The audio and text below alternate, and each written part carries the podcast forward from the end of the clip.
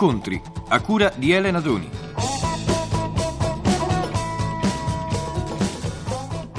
Bruno Zanin, 23 anni, attore. Certamente tutti lo ricordano come Titta in Amarcord di Fellini, però l'abbiamo visto recentemente anche in televisione in una serie di Philippe Leroy e lo vedremo presto in teatro. 23 anni, quindi un successo che è arrivato presto, è arrivato facilmente, ma la storia di Bruno Zanin è una storia un po' particolare, perché ha cominciato subito dall'arrivo, si può dire, cioè con Fellini. E poi, stranamente, nessuno lo ha chiamato per molto tempo, al punto che Bruno Zanin si è scoraggiato e ha addirittura tentato di uccidersi, questo durante l'ultimo Festival di Cannes. Bruno, perché non ci racconti te dall'inizio la tua storia? Beh, la mia storia è cominciata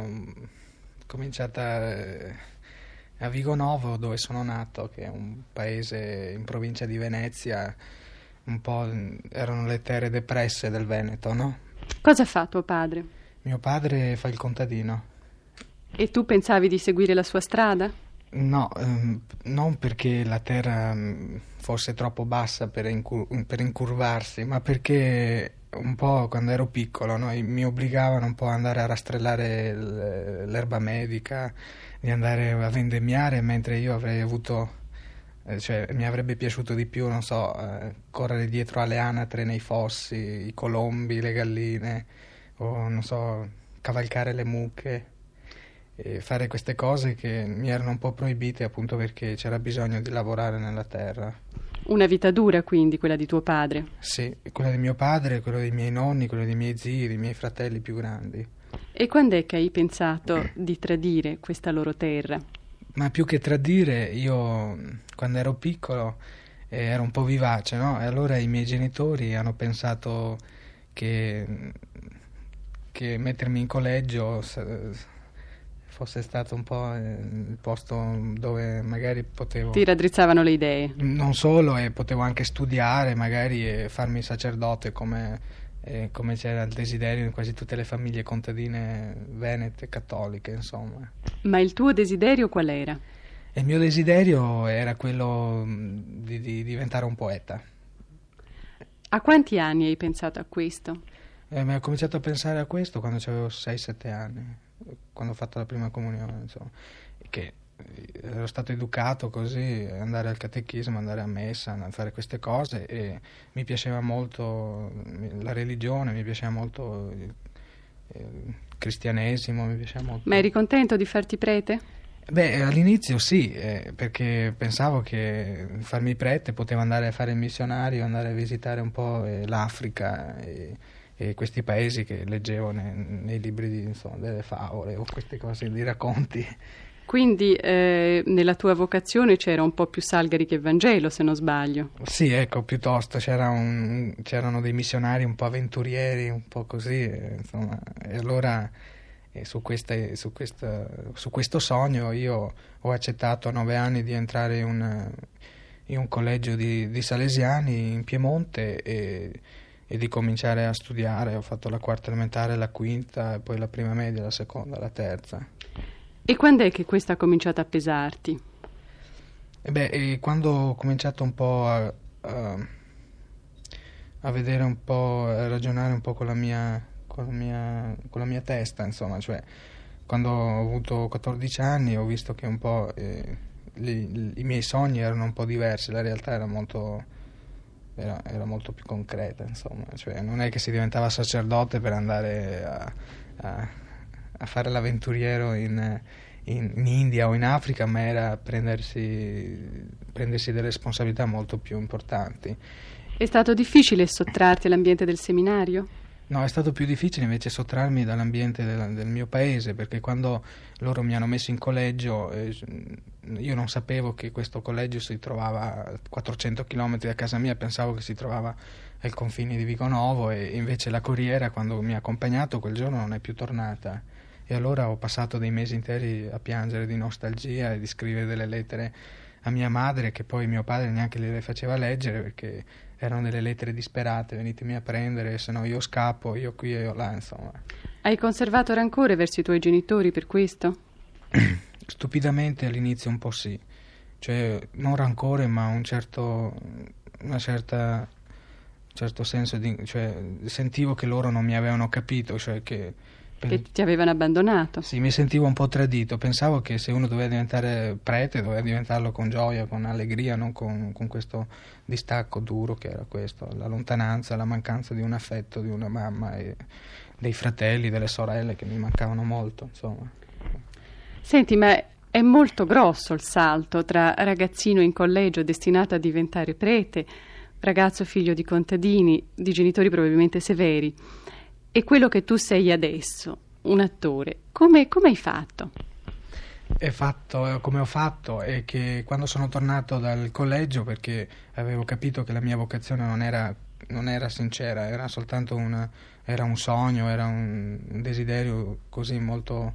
Ma mi sembra che la vocazione poi tu non l'avevi mai avuta, perché sì, piangevi oltretutto. Sì, ma ero... Vabbè, insomma, c'eri rimasto. Ci sono rimasto e con buona volontà ho continuato gli studi, ho preso la licenza della terza media, e quando sono tornato per le vacanze avevo 14 anni, ho lasciato definitivamente l'idea di tornare in collegio, e allora ho deciso di rimanere insieme ai miei genitori, perché appunto loro mi mancavano molto, insomma. E allora ho cominciato a fare i primi lavori di garzone, di apprendista. Prima ho fatto il calzolaio, come lo fanno tutti i miei fratelli, l'hanno fatto tutti, insomma, oltre che i contadini lavoravano in fabbrica. Ma raccontaci meglio come andò a te.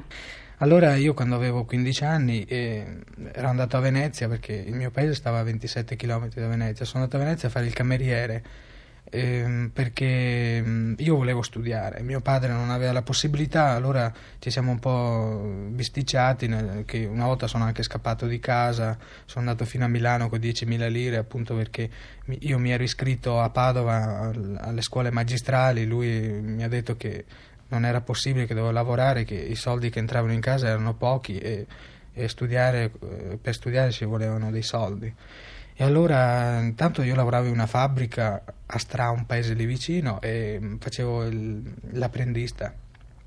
Un sabato sono scappato e con 10.000 lire, ma nel treno ho confidato tutto a una signora, piangendo, che quello che mi era successo. E alla stazione centrale di Milano lei è scesa e ha chiamato una guardia, così mi hanno fermato, e poi mi hanno messo dentro un carcere di minorenni per 2 o 3 giorni, così, aspettando, era Pasqua credo, che aspettando che finissero le feste per poi riconsegnarmi a Venezia ai miei genitori.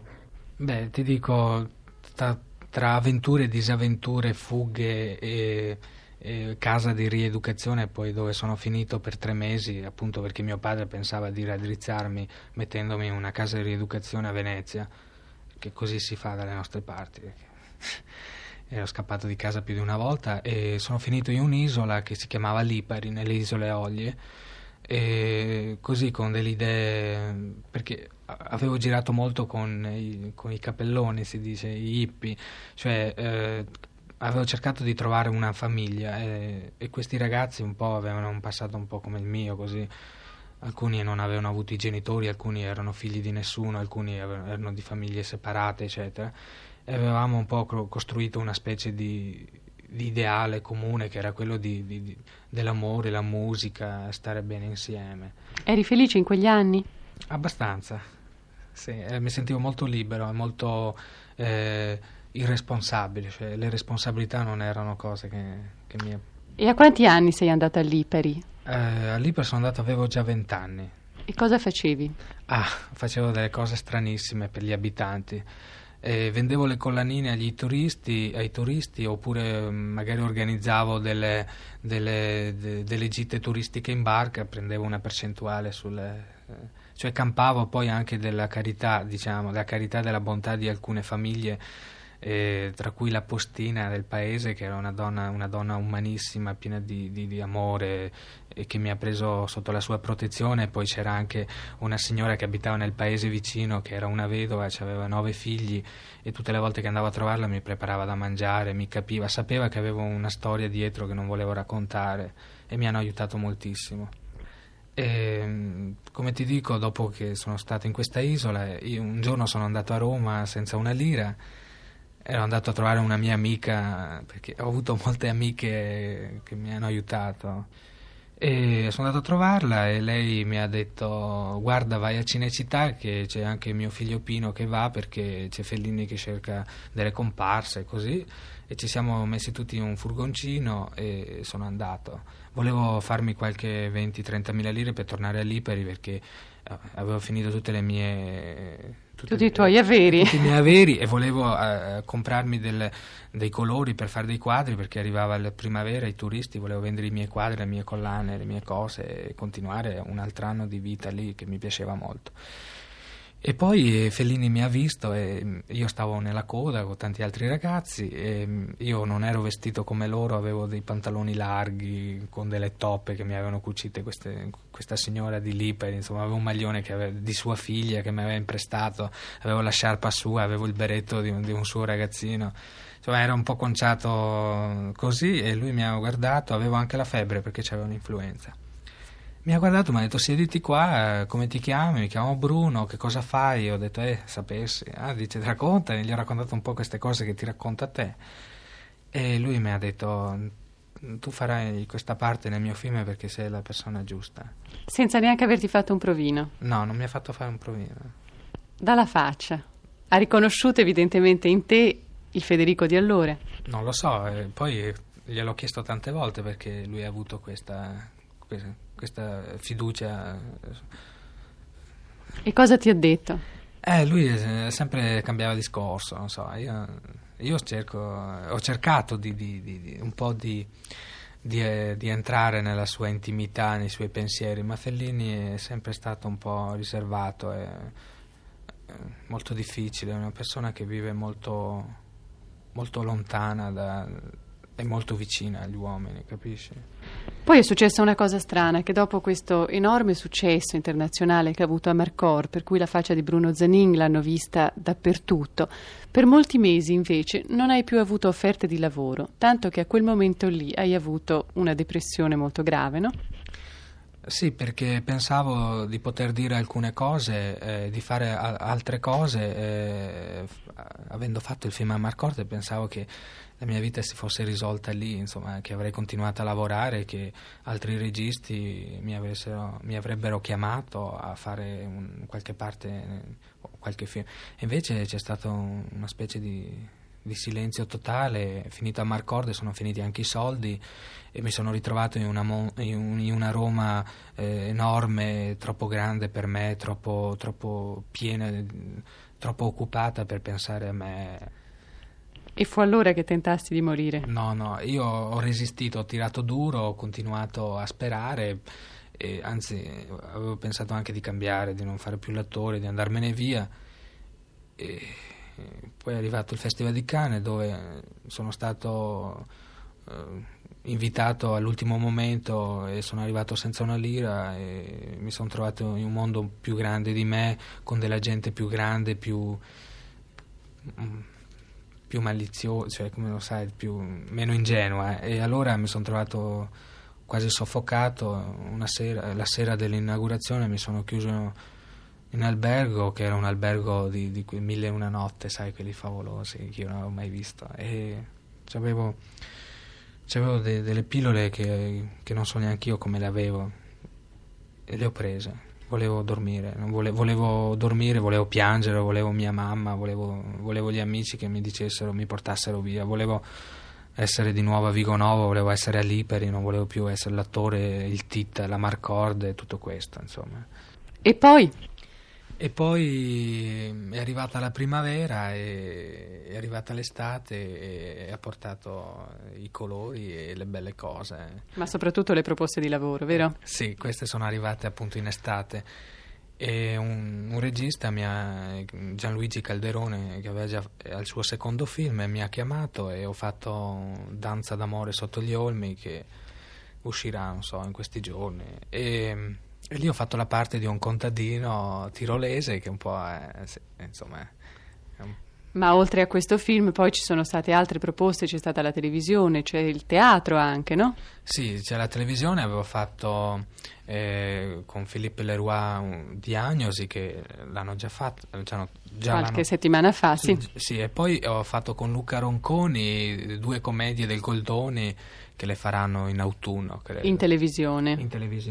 E poi Strehler adesso. Sì, Strehler mi ha chiamato, vuole conoscermi perché cerca un giovane attore veneziano per fare il Campiello. E io spero di farlo perché questo angioletto mi piace molto, questo ragazzino nel Campiello, insomma. A Vigonovo ti piace di tornare? Sì, ci torno nei momenti di nostalgia. Però mi accorgo che riesco a rimanerci soltanto un giorno o 2 e poi c'è sempre questa voglia di scappare via, di tornare a Roma, di tornare nella nuova famiglia che mi sono fatto, in mezzo ai miei amici.